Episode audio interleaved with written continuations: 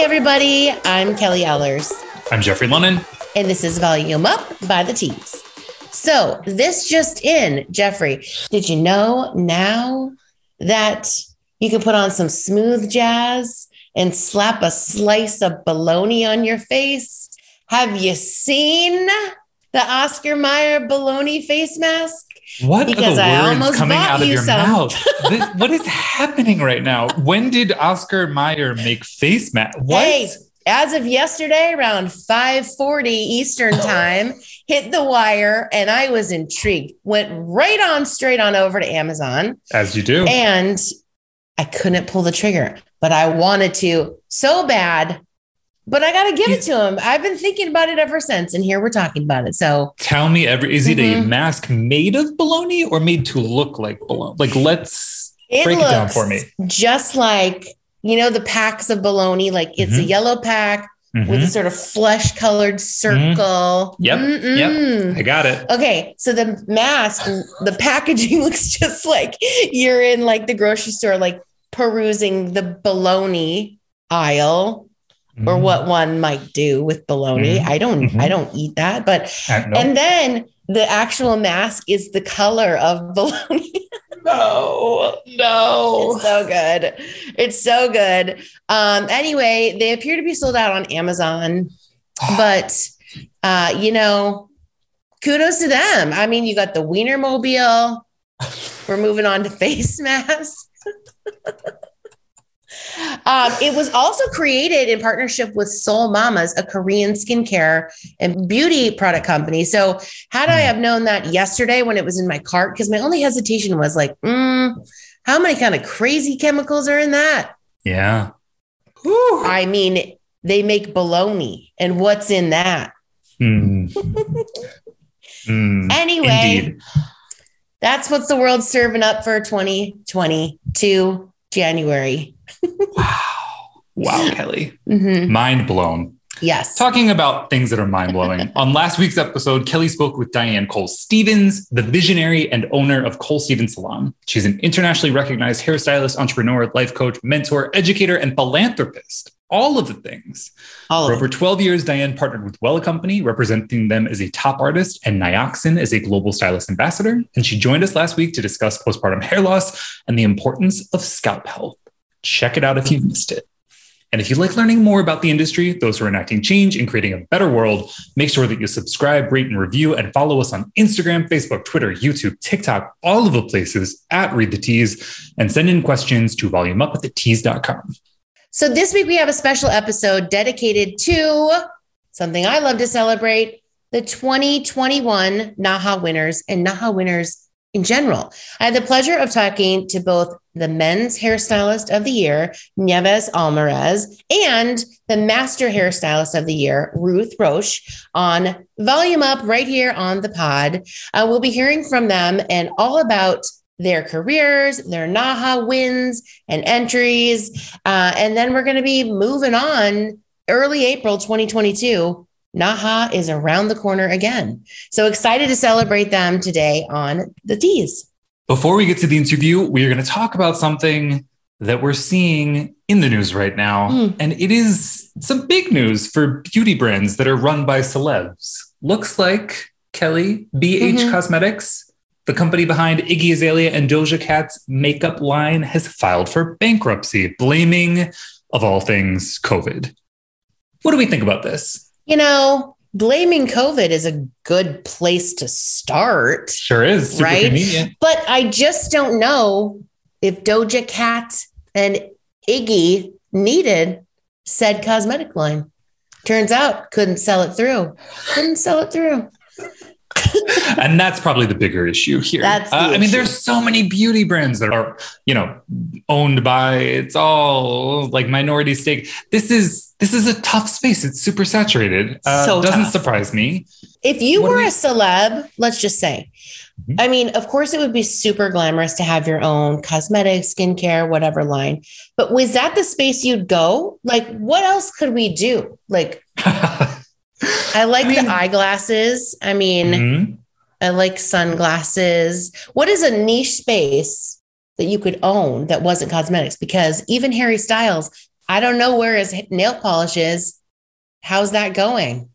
And if he can't sell nail polish, I don't know. Who can? Who, Who the can? hell exactly. can? I mean, even that space, it's like it's it's him, it's Tyler the creator. There's another men's sort of non-binary nail polish. Like that that market's tapped. Like what are we what Yeah. are we doing? Beauty is done. Let's Done. you know, we don't wish bankruptcy on people to be No. clear, but we're not upset about this news. No, Is we're that not. fair? And I, I have not been one to buy into the celebrity fad. Do you own a beauty care. single piece of well, celeb you know what? beauty? Actually, this is not, that's not true. Hold on one second. I do really like the rare beauty. It's Selena Mm, Gomez's Selena Gomez. signature color. It just happens to match my skin tone as well. Mm. So I've got All that. right. And you know Selena's doing the damn thing. I think that's about it. No J Lo for me. No. mm-mm. J Lo beauty. No, All right. Uh, What about you? Beauty? No, no, no. I mean, like I Oh, uh, am sort right. of beauty agnostic. Not that there's anything wrong. Like to each their own. Get into it. I'm like bowled over by Fenty Beauty, Fenty Skin. All I just think Okay. of Rihanna as a force of nature. I feel like she doesn't even like she, but she's in a league of her own, right? Like I feel like Yeah. she doesn't even. She's no celeb Doja. Cat. Yeah. No. Also, I do own the Fenty, all three of the highlighter sticks. Okay. See- they see, I was gonna magnetize together. Yep. It's beautiful. revolutionary. So yeah, I. I mean, I think Yes. once Kylie got in the game, it was all downhill. Um, yeah. I said it. I mean, for God's said sakes, there's a Kylie vending machine in the Atlanta airport. Too far. when you gotta get that lip kit, Kelly, you, You gotta, get it. Get the lip kit. Anyway, we've got a lot to talk about today. sure do. Including what is trending on the tease.com. The editorial team has been hard at work this week, just like every week, uncovering industry news, looking into trends, diving into brands you don't know but should. And here are some of our favorite headlines that are live right now. First up, celebrate Pantone's 2022 color of the year with these quote unquote very Peri purple hair products. Being that Pantone is the authority on all things color related, their color of the year announcement not only attempts to set the tone uh, for the next 11 months, but it also helps shape and influence major trends in beauty forever. For 2022, Pantone is officially crowned Very Peri or Pantone 17 3938 as its color of the year. This hue, which is characterized as a dynamic periwinkle blue hue with a vivifying violet red undertone, is one that encourages, quote, personal inventiveness and creativity, end quote. Instead of choosing one of its existing colors, which Pantone has done for the past 23 years, the company opted to create a brand new shade from scratch for 2022, which seems fitting. So if you're hoping to channel some very Peri in 2022, our team's compiled a list of hair products that are inspired or fit the hue vibe and it's on the tease.com. So, my question, Kelly, in this Mhm. list, are you feeling very Peri? Do you own any purple hair items? Would you purchase anything from the list? Lots of questions. You know, one of my least favorite colors is indeed purple or a hue of purple. Mm, okay. I just think it's trying to be something it can't. And so, therefore, I virtually own nothing in the shade. Mm, I knew that. I, I just wanted to I mean, I have a bone Yeah, to pick yeah. with purple. I don't know why. I really don't know why, but I don't Mhm. like it. All right. So, So, I will not, not, be. Yep. I will not be having the assignment. I will not be into any of it. It's pretty, but not for me. What about you? Very Peri is pretty, but not for me. Uh, I like I like a good periwinkle. I think it's a fun name. I mean, like kudos to them for that. Yeah, I mean, like the listicle is pretty fun. There's tons of different things to choose from: tools, liquids, care, etc. Get into it. Go to the tease.com, check it out. I might be purchasing some purple stuff. I'm not as right. adverse Yeah. to the very I, mine is sort of a visceral reaction, but you know, Yeah. I do as a marketer at heart love the opportunity to sort of just jump on a bandwagon and create some purple content, products, special edition, you name it. So I do love the Pantone color of the year thought, just not the color this year. All right, we'll take it.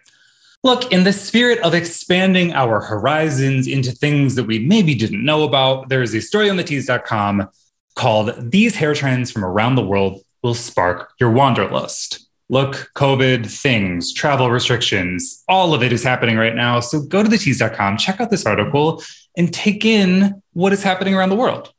From the, the actual article, do you ever wonder what hairstyles are currently trending? What's the most requested haircut in Croatia's top salons or the look du jour à Paris? It's hard hmm. not to be curious about the hair habits of our global neighbors, which is why we've taken it upon ourselves to research the most popular hair trends from around the world with the help of some top global hairstylists. From Russia to India and even New York, we've got the US well represented. The Tease has you covered with inspo from some of your favorite global destinations. So, of this list, Kelly, there are a mess of countries. Yes.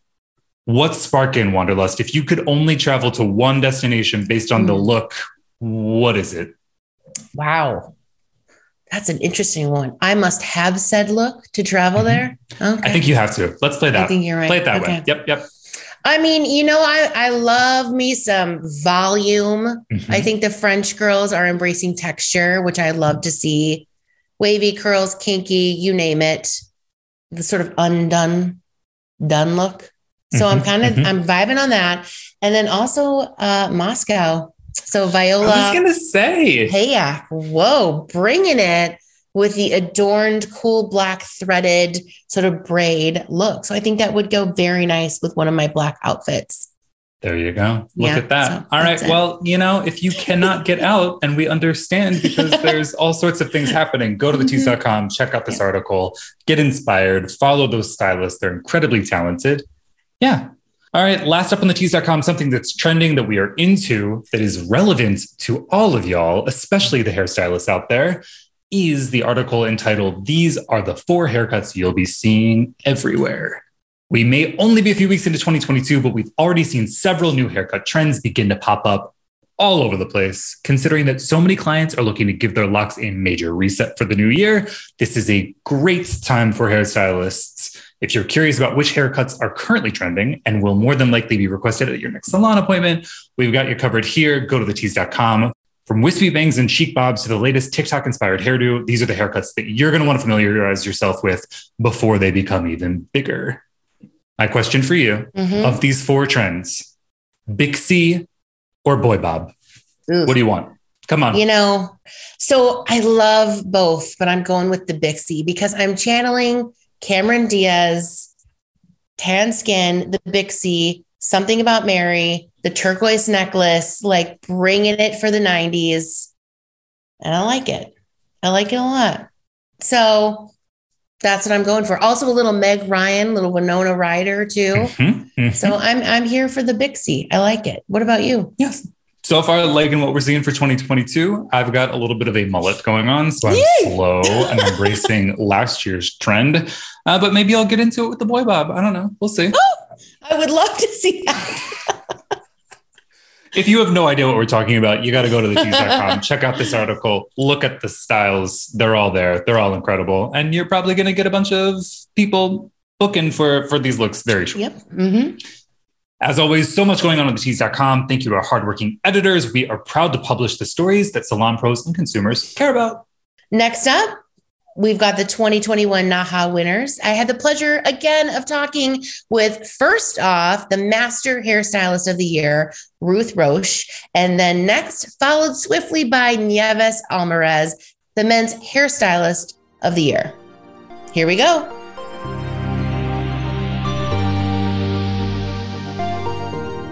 All right, everybody. Today on the podcast, we have Ruth Roche. Excited for you to be here. I'm not going to read a bio. I usually do that, but I want to hear it straight from you. Tell me a little bit about yourself and where you're at in the industry. Okay. Well, um, how much time do we have? No, I'm just No, 'cause I- right? I know. You've got a lot of accolades, I've right? been well. It's been a long time. I've been in the industry for I think 38 years this year. Wow. I Okay. know. And so a lot has happened, and it's been the most amazing career. You know, I always say I love it as much today as I did when I started. You know, and have never waned from that. I started. Um, Oh, first of all, I was going to be a mechanical engineer, and I was in college to do that. And after the first couple of quarters, I was like, "This, this blows. I don't want to do it anymore."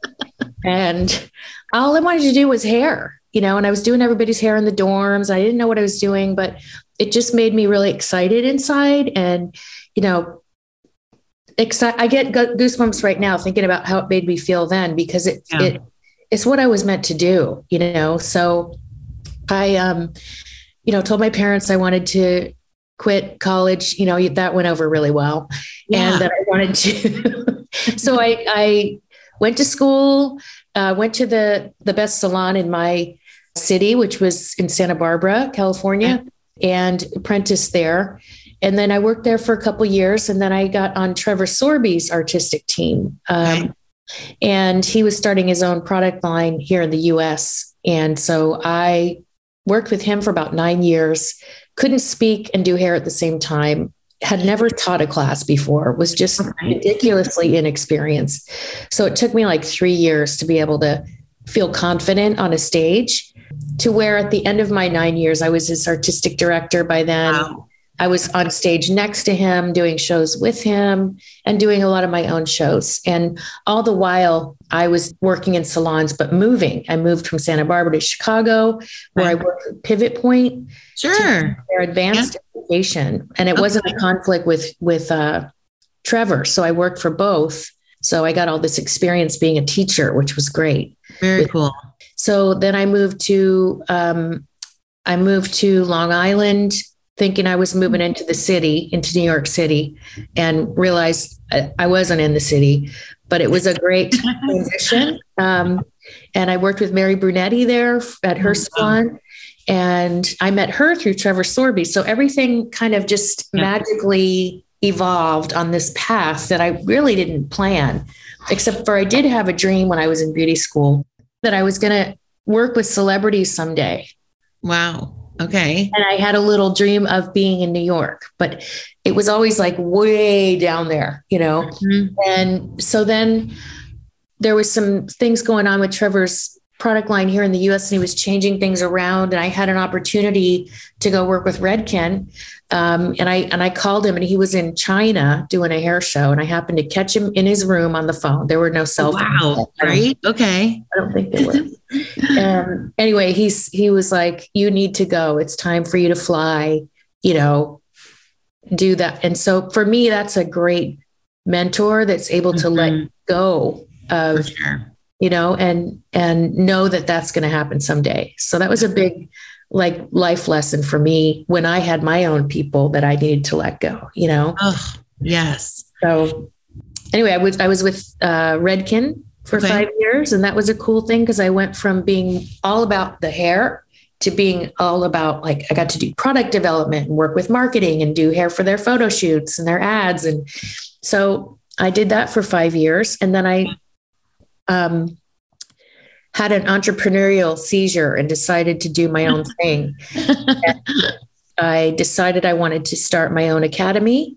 Okay. Advanced Academy. Mm-hmm. And so I was going so fast with Redken. I was going like 100 miles an hour. It was great, but I was just going so fast. I didn't even know if, what I wanted to do. You yeah. know, it just yeah. got, that's, I was traveling like 80% of the time and, you know, home like one or two days a week. And it was just crazy. So I transitioned out of Redken, still used Redken products, still did shows for all the Redken distributors, was always a Redken girl, you know. Mm-hmm. And then I started my own academy, which was the very first class, and I rented a studio for it, was September 11th. Oh my word. Yeah. So I had left this big company to do my own thing, which I rely on hairdressers coming to New York to take classes.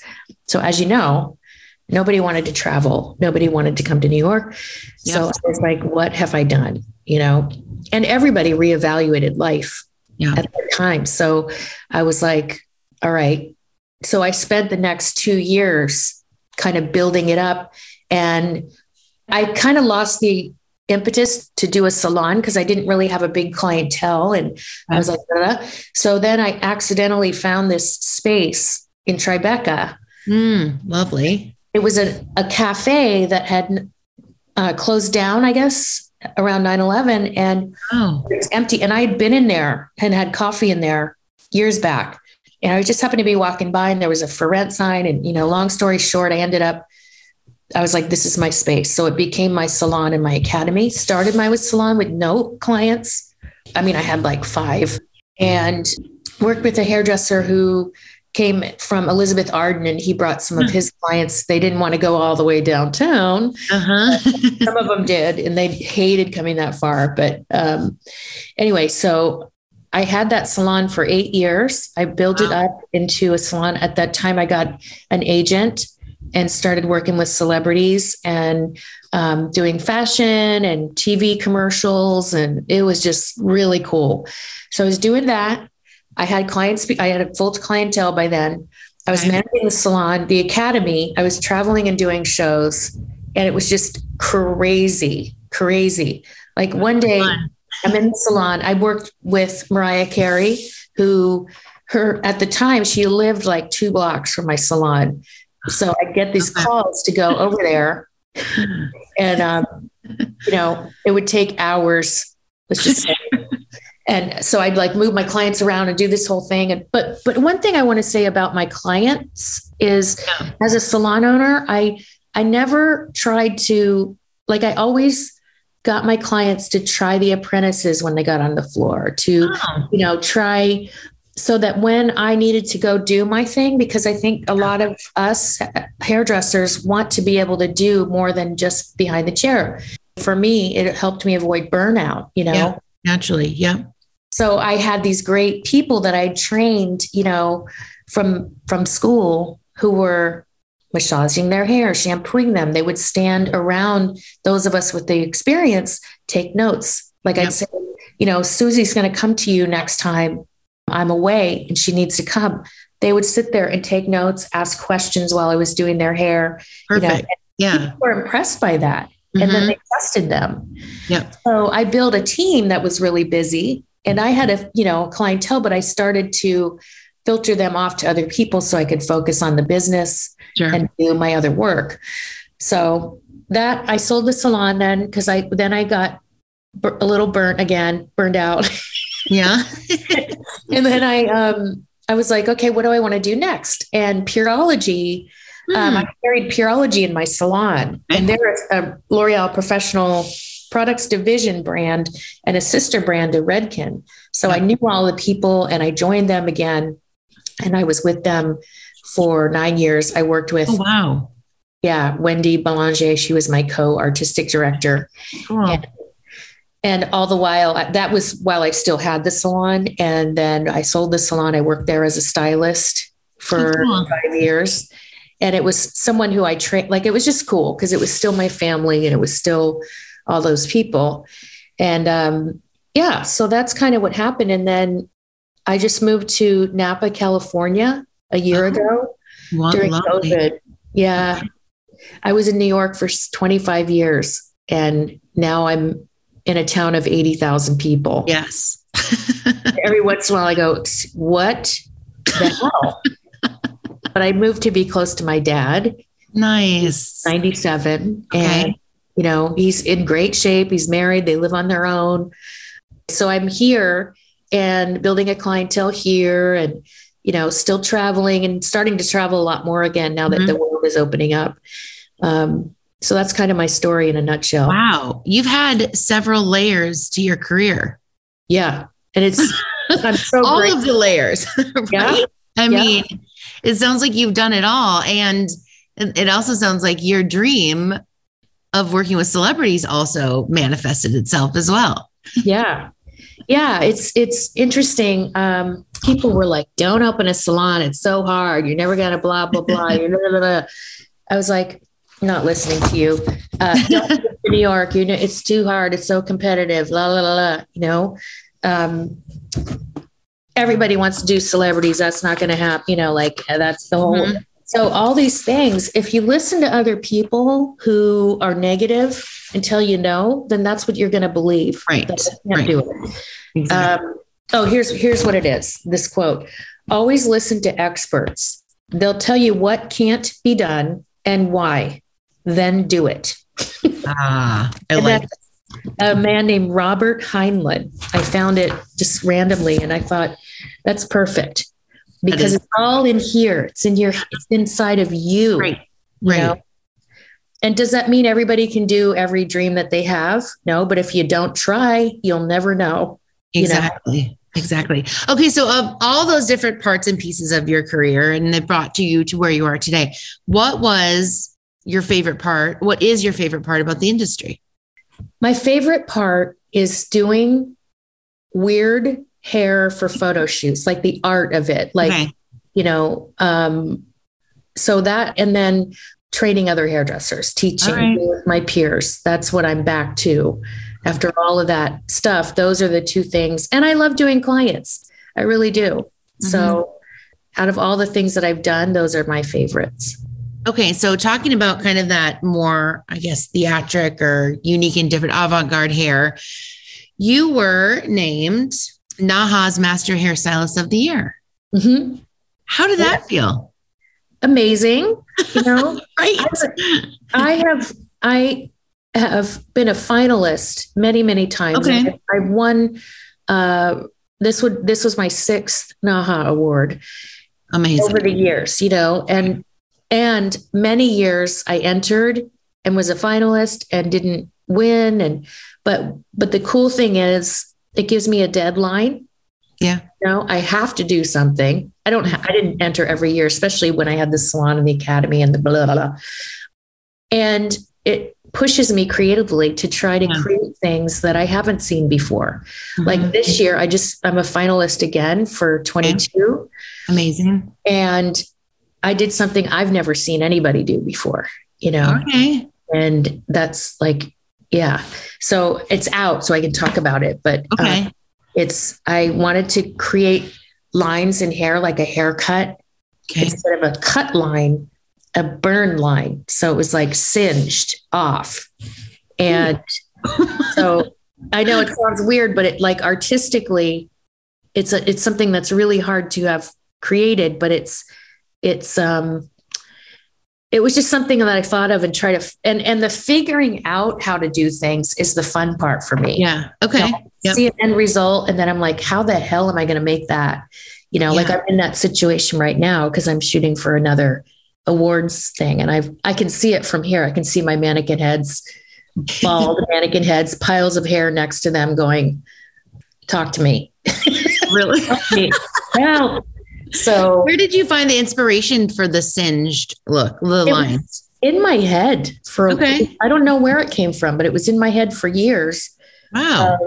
Because uh, I always think about like when I'm teaching haircutting, for example, you can create a line that's solid. You can create a line that's point cut. You create a line that's razor cut. You can create a, a line with blending shears. You can create a line with, if you wanted to, a piece of broken glass. You could chew it off. You could burn it off. You know, like just mm. all these ideas. Um, because the line that you're cutting is the line that you're cutting. The edge of the line, the the texture and the visual appearance of that line, like the hem on huh. clothing, right? right? Can be yeah. frayed. It can be all these different things. So it's just a yeah, it's like another line, another way of huh. creating the edge of the line. That's really cool. What's in that head of yours? a lot of weird stuff. Very creative. But people say, you know, like, you know, that you were going to be an engineer is interesting because I'm yeah. kind of figuring out the structure of what would be going on inside of that thing that I yeah. see and how to get there. So mm-hmm. some of it's just trying stuff and having it fail.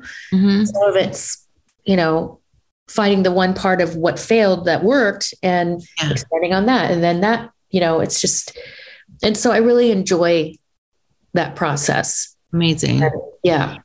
So where are you headed next? You've got a salon in Napa?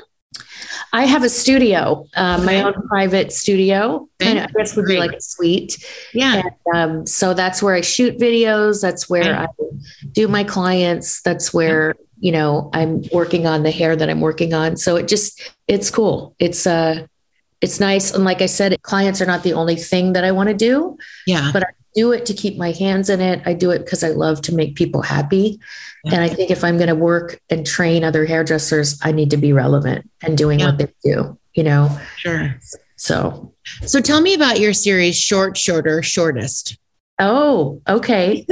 um, because I was trying to figure out what your specialty is, and then I stumbled across that. So tell me about that education or the education part of your of your career. Yeah, well, that was the first virtual thing I I produced. Okay. And it was, you know, we live happened live, the recordings, you know, blah, blah, blah. And because short hair hasn't really been a thing that long, like it only recently sort of came back. And, you know, anybody that's been doing hair like 10 years or less, maybe five years or less, yeah. has not had to cut a lot of short hair. So it's terrifying.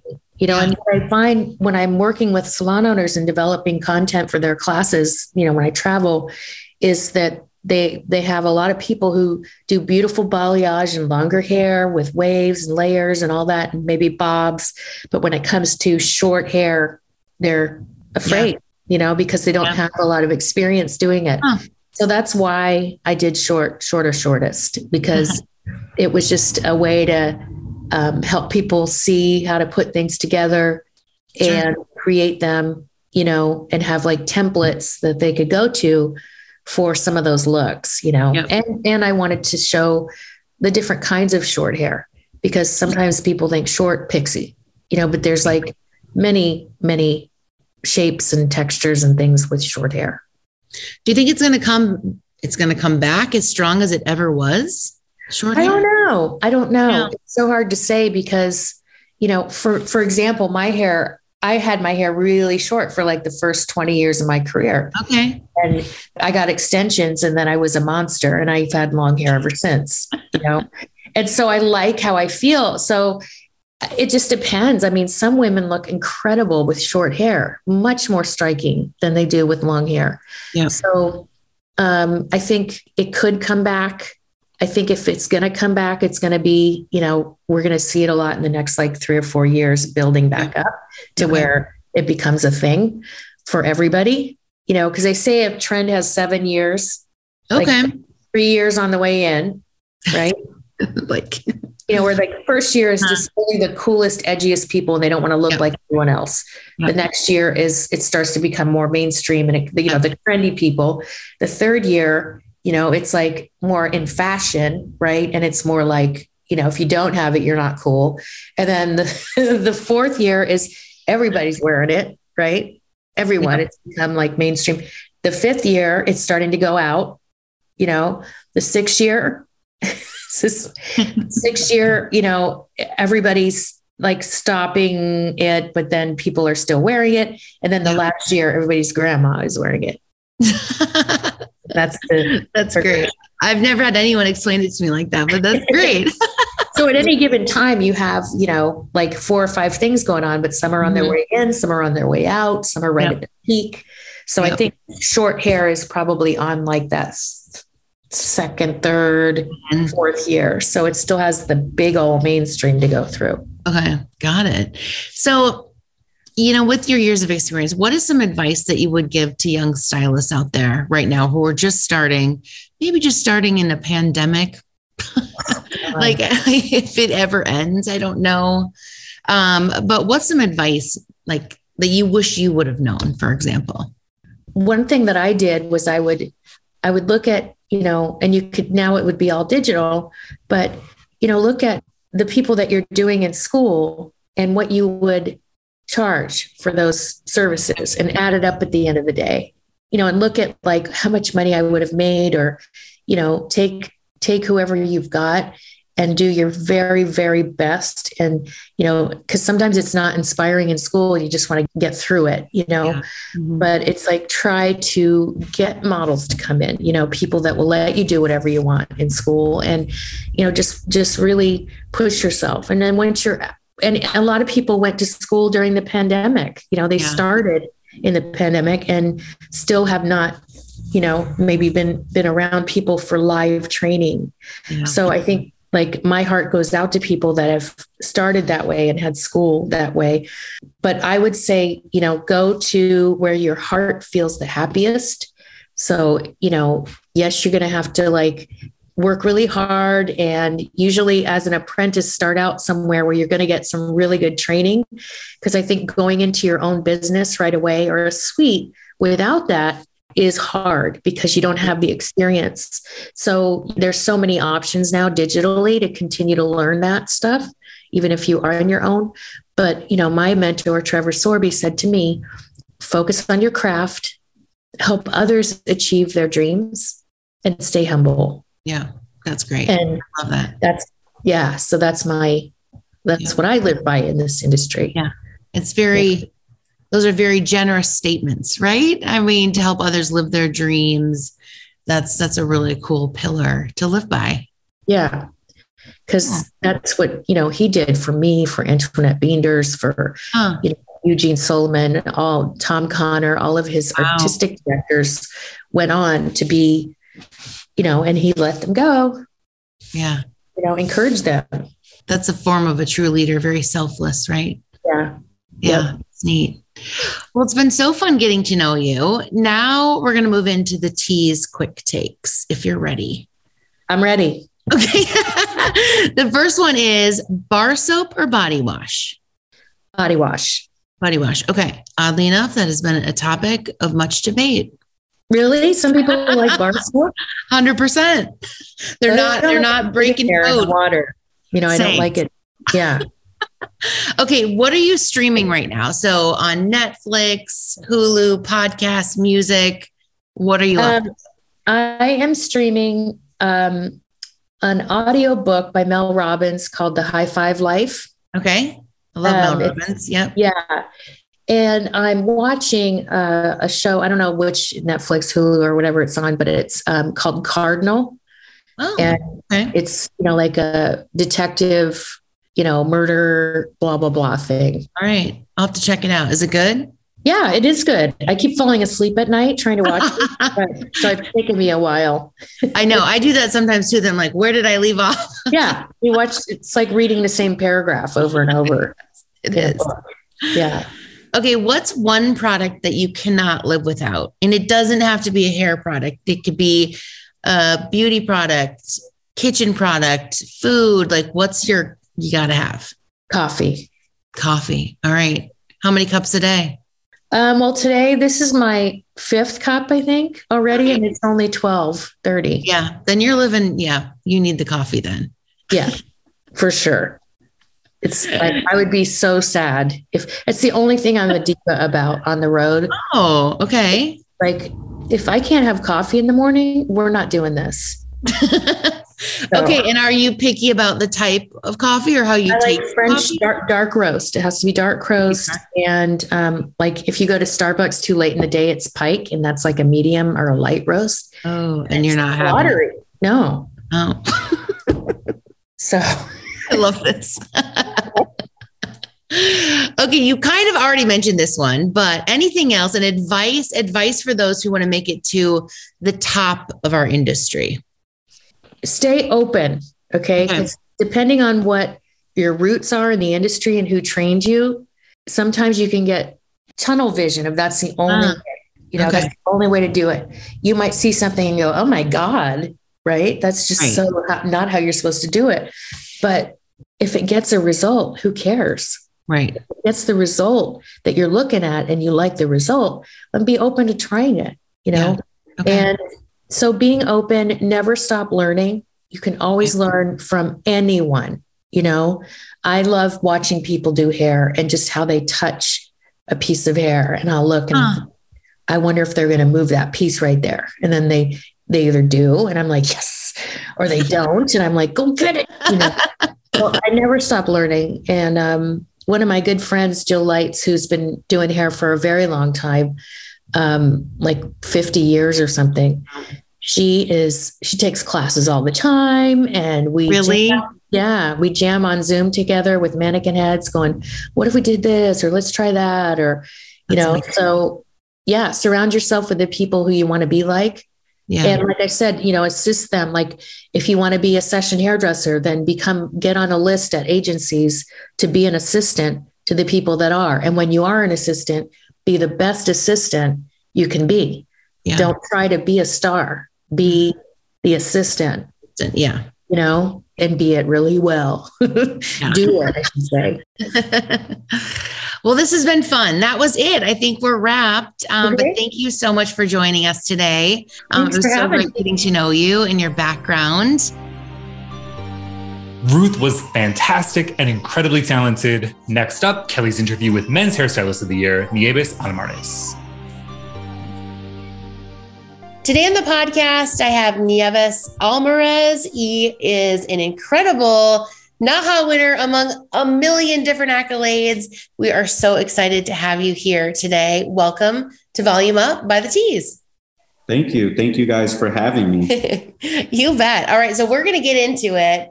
We decided we're going to freestyle this. So we're just going to roll with it. Whatever's on the top of your head. I've got some questions for you, but we really do want to get into that head of yours and find out a little bit more about you. So tell us your elevator pitch. Like, tell us who you are. I'm Nieves Alvarez, and uh, I'm right outside of Chicago in Cicero, Illinois. And I own a barber school out here. I've been in the business now since about 2001. Okay. Um, I really have a passion for educating. It kind of bit me uh, maybe 10 plus years ago. And um, I always kind of relate that back to my cosmetology background. Okay. When I started in this industry, I started as a cosmetologist. And that was just being misinformed. You know, if you could think back to the early 2000s, there wasn't Google like that. Totally.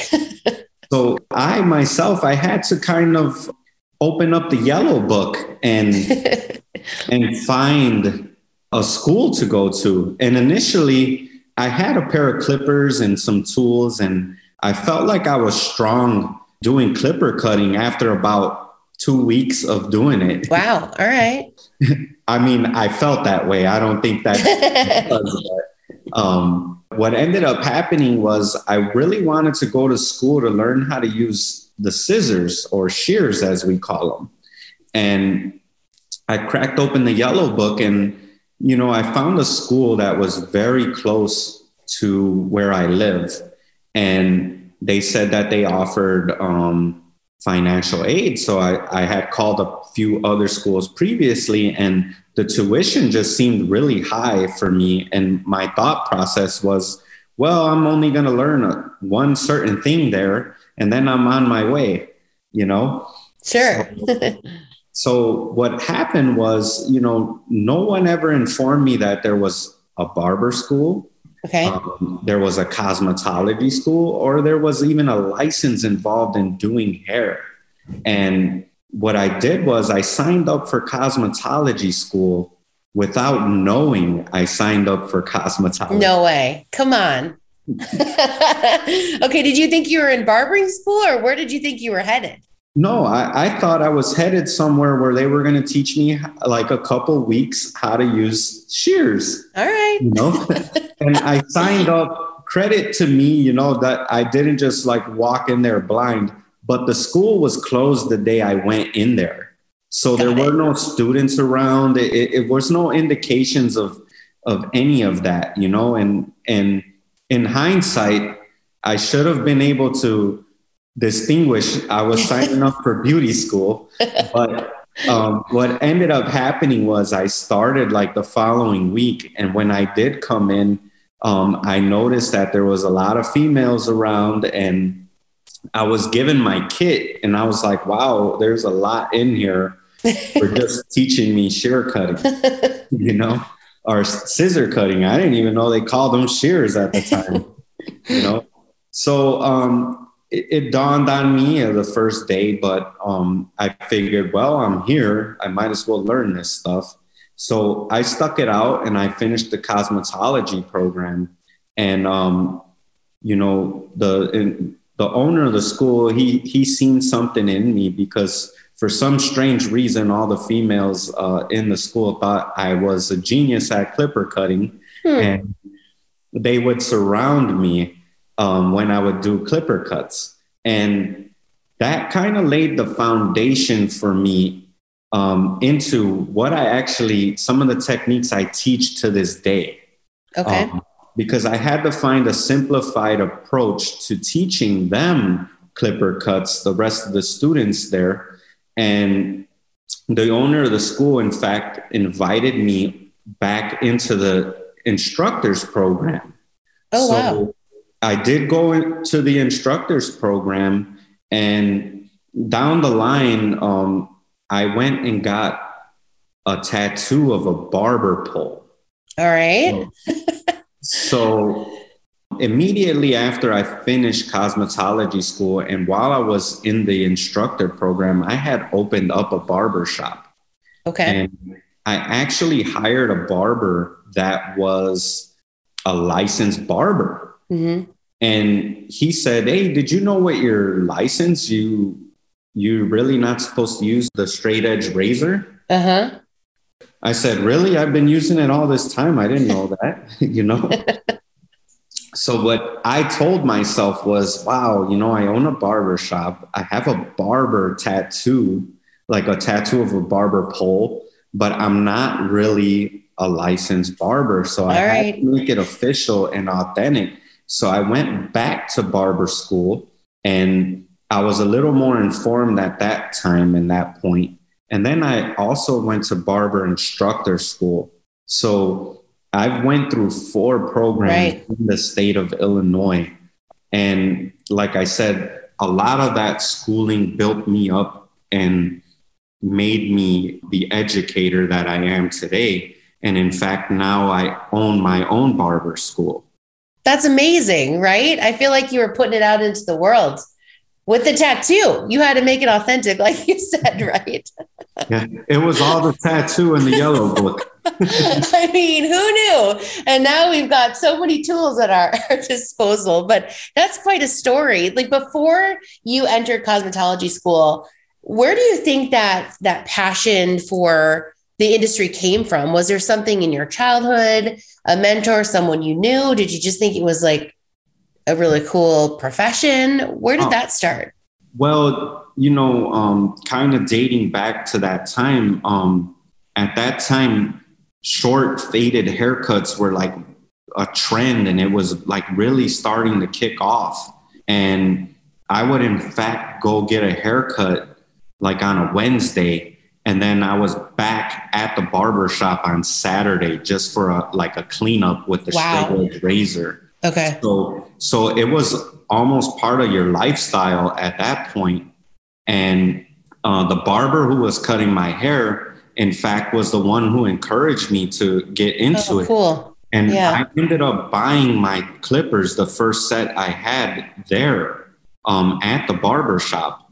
So huh. um, that just to give a little insight on what made me, you know, pick up those clippers. Um, but when I was in grammar school, uh, me and my friends, we all had like one of my friends had one pair of clippers and we would all cut our own hair with those clippers. so all the neighborhood uh, kids would cut their hair with the the same clippers. That's awesome. That's cool. It was it started from an early age. Tell me um now, you know, I know that you were a 2021 NAHA winner. Tell me what that felt like. Tell me about your entry process. Give us a peek into that that entire journey for you. Oh well, it's a great it's a great feeling to win. Yeah. Um, and you know, sometimes we don't give ourselves the pat on the back that we deserve.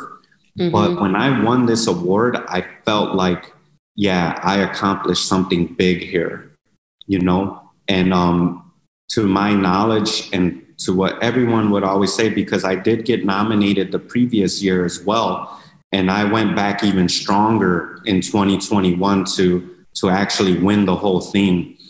But you know, a lot of people would come up to me and, and just say, "Oh, what an accomplishment!" You know, right. and I didn't I didn't quite feel it until I won it, and and I understood like, okay, I'm supposed to be here, and you know, I I deserve this.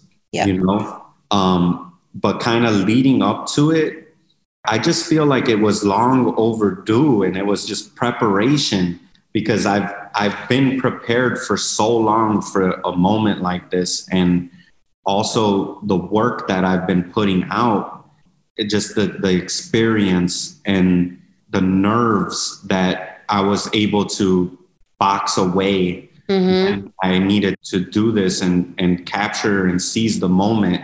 I was totally prepared for it. And just to kind of give some insight to, you know, shooting for Naha or right. for something of this magnitude, you definitely want to prepare yourself as much professionally as possible. And I mean, I mean, not only within your skills, but you want to have the right photographer, you want to have the right studio, you want to have the right models.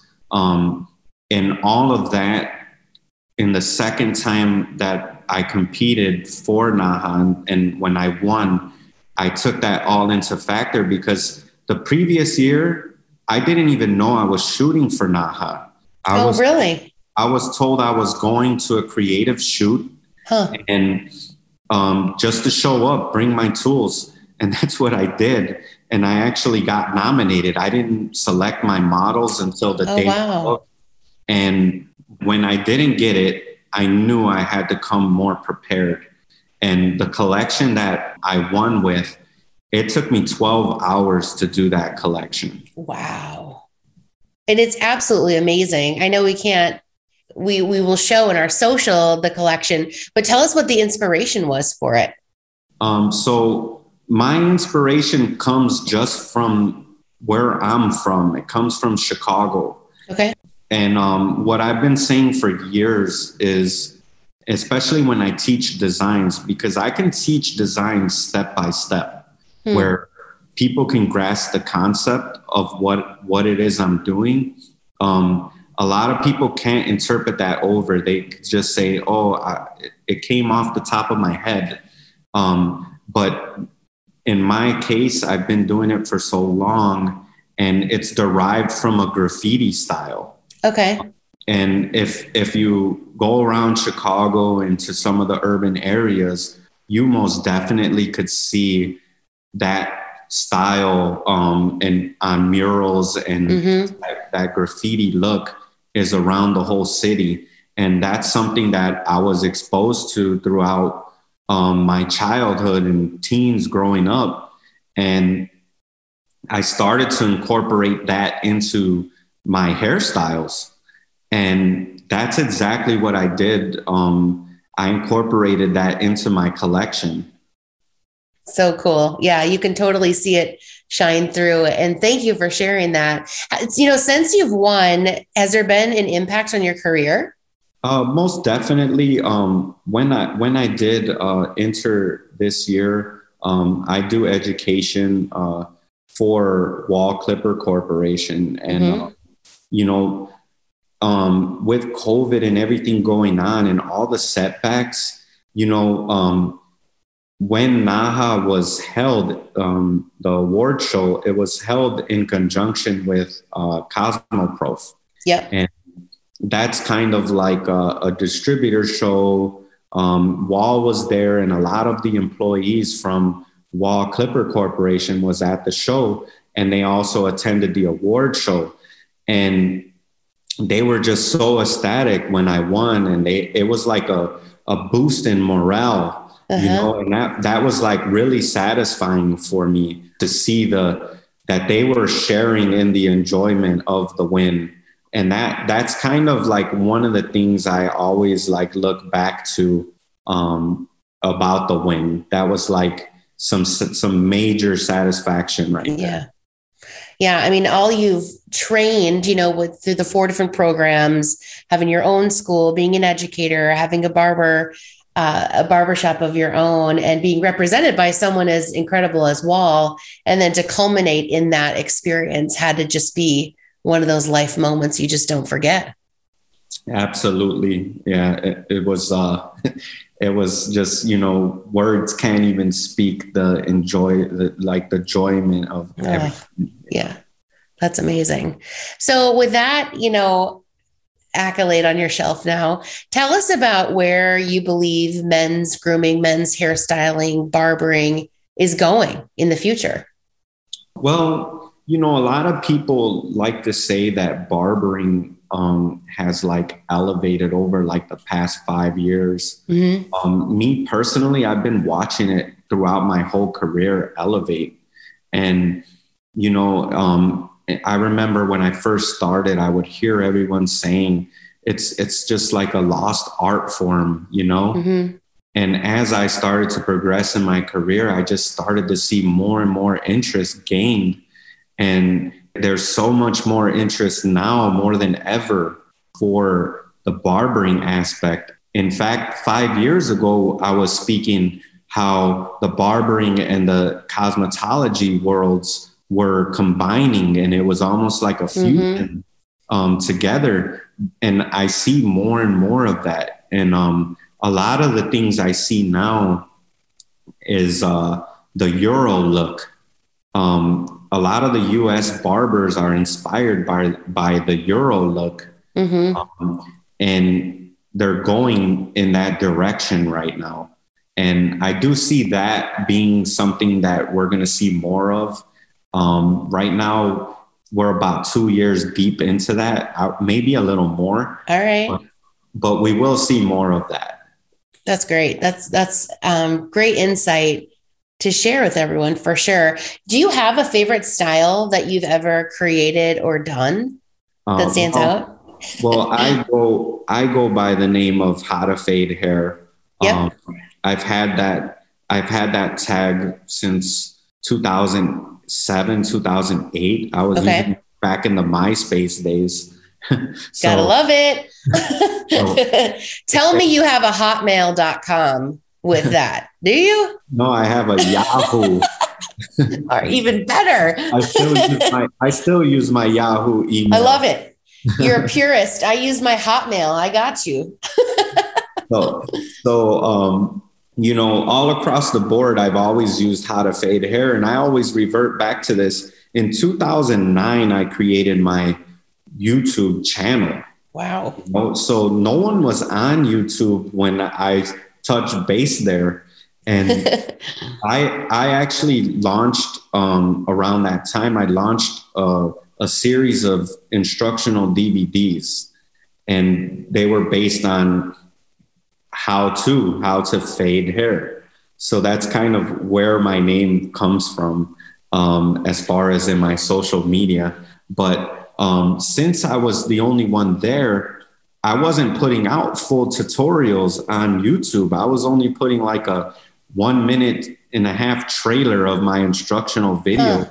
And no one was there. And I was doing it in English and Spanish. So, like, my reach was huge. Okay. Like, back then, I was sending videos to Australia, South America, Mexico. I was even sending them to China and Russia. It was like my reach was just so big through through the internet and um, through YouTube. I would just redirect everyone to my uh, my website Mhm. at the time, and you know, I feel like uh, at that time I was able to to get that across uh, to the masses. And now, if you go, there's a lot of saturation on Oh, yeah. on YouTube. but I just I run into people and it's funny because they tell me I, I have my graffiti style of designs in that two minute trailer. Mhm. And they tell me, man, I learned off of your YouTube video just rewinding that 10 No way. seconds of of uh, your clip. And you know, there's like millions of hits on these two minute trailers on my YouTube channel. It's crazy. You were like a YouTube OG, right? I mean, seriously. Yeah. 2009 and you know what an example of like what you know let's say you're a barber starting out now or a couple years ago that is exactly what you want and you were doing it almost 10 years ago so And- that's pretty amazing I tell all of the students and you know people I come across, you guys have it so good right now. There's so much information. Think about it. Mhm. I went to cosmetology school because I opened up the yellow book. You guys can op- grab your phone and search barber schools right now. crazy you're right So I just think in this day and age, and so much information out there, um, definitely the resources are there for anyone who wants to learn and You got it. excel in this career. And speaking of your your DVDs and your fade videos, I noticed on your Instagram that you uh, in 2009 tried to sell Mr. Lance Wahl your instructional videos at a hair convention, and today you are a Wahl educator. So talk about full circle, right? Yeah, and in fact, um, in fact, over the last year, I've become lead Wahl educator. Amazing. So I was working hand in hand with the national director of education for Wahl, and we did a lot of um, great things together over the past two years. That's amazing. Congrats on that as well. Um, what is your advice to young barbers, young stylists out there that do open up their phone? They find their local barbering school. You know, what's your advice to them? Go to my website, sign up to my school. No, I'm playing. No, exactly. hey, Yeah. no shame in that game, right? That's a good idea as well. Um, but I kind of go by a, a certain model. And my motto is you can always learn something from someone. So you must keep an Hmm. open mind. Yep. I do have, and I see since there's so much information out there, I come across students and professionals that they think they've seen it all. And that's not the case. You will always Yeah. be a student in this business. And you always have to keep that open mind. That's amazing. I love it. So, on that note, as we round out our interview today, we're we're to the T's quick takes. And so, these are just a couple of questions that we ask every single guest. And so, the first one is bar soap or body wash? Body wash. Body wash. All right, I thought you were going to go old school. I didn't know. okay, I can't do the soap scum film. No, I know. You know what? It's an interesting question because us being in beauty, there are people who have their favorites for sure. Um, what are you streaming right now? Let's say you're sitting on the couch, it's eight o'clock. Maybe you're still working, but in your downtime, podcast, Netflix, HBO, music, what is it? Wow. So um, if I look at my podcast, um, I'm listening to Dave Ramsey, Okay. um, which is going to be uh, about finances and Yep. you know how to manage your money. Um, that's something that I've been following, and I, I highly recommend for people to um, to look this up. You know, and look up Dave Ramsey. Okay. but I read the book and I've been applying um, his strategies, and it, it it's changed my life. Uh, doing, Wow. You know, so I highly recommend that. That's uh, one of the things I try to be productive um, when I do have some downtime, um, because we all know social media can be um, like your part-time gig uh, as well. You know, whether you're Totally. creating content throughout the day and then you're uploading it. But podcast wise, I try to listen to, you know, the financial guys um, right. or the inspirational guys. And uh, let's see, music wise, if I'm on YouTube, um, we play YouTube a lot in the barber school. And Okay. right, one of the students just suggested the Isley Brothers. Okay. Um, so we're listening to that old soul music and the Love it. school. So it's always That's a great vibe. Yeah, that's awesome. So cool. What is one product that you cannot live without? It can be a barbering product, it can be a home gadget, beauty product, whatever. What is it? Uh, well, I mean, whenever I, I talk about um, tools or you know products or, or whatnot, um, my Wahl tools have became an extension of my hand at this. Mm-hmm. Mm-hmm. So um, those are are what I'm using, and I mean, I literally can't live without them. They're paying the bill. Amazing. And then last but not least, advice for those who want to make it to the top of our industry. the top. Um, well, I feel like I'm there. All right. All right. and uh, I feel like I'm there, and you know what? I'm still working. and I joke with my students all the time, you know, because they see stuff happen and they're like, when do you, when did you do that? And I tell them, when you're sleeping, I'm working. Love it. So, That's um, awesome. If you work hard and you stay focused and you have a goal and you you reach for it and you tackle that goal, as long as you stay working hard, because nothing happens overnight. I just went back and, and we we told a story about 10 years ago, things that I was doing. And at times throughout the process, it did feel like, man, when am I going to catch that break? When is it going to Mhm. moment, you know?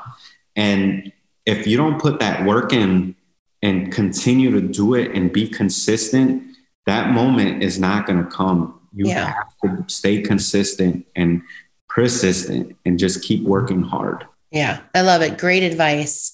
So, again, thank you so much for joining us today. Anything else you want to add? Certainly give us where we can find you your .com, your Insta. Let's hear it. Yeah, absolutely. Uh, you can find me at www.howtofadehair.com.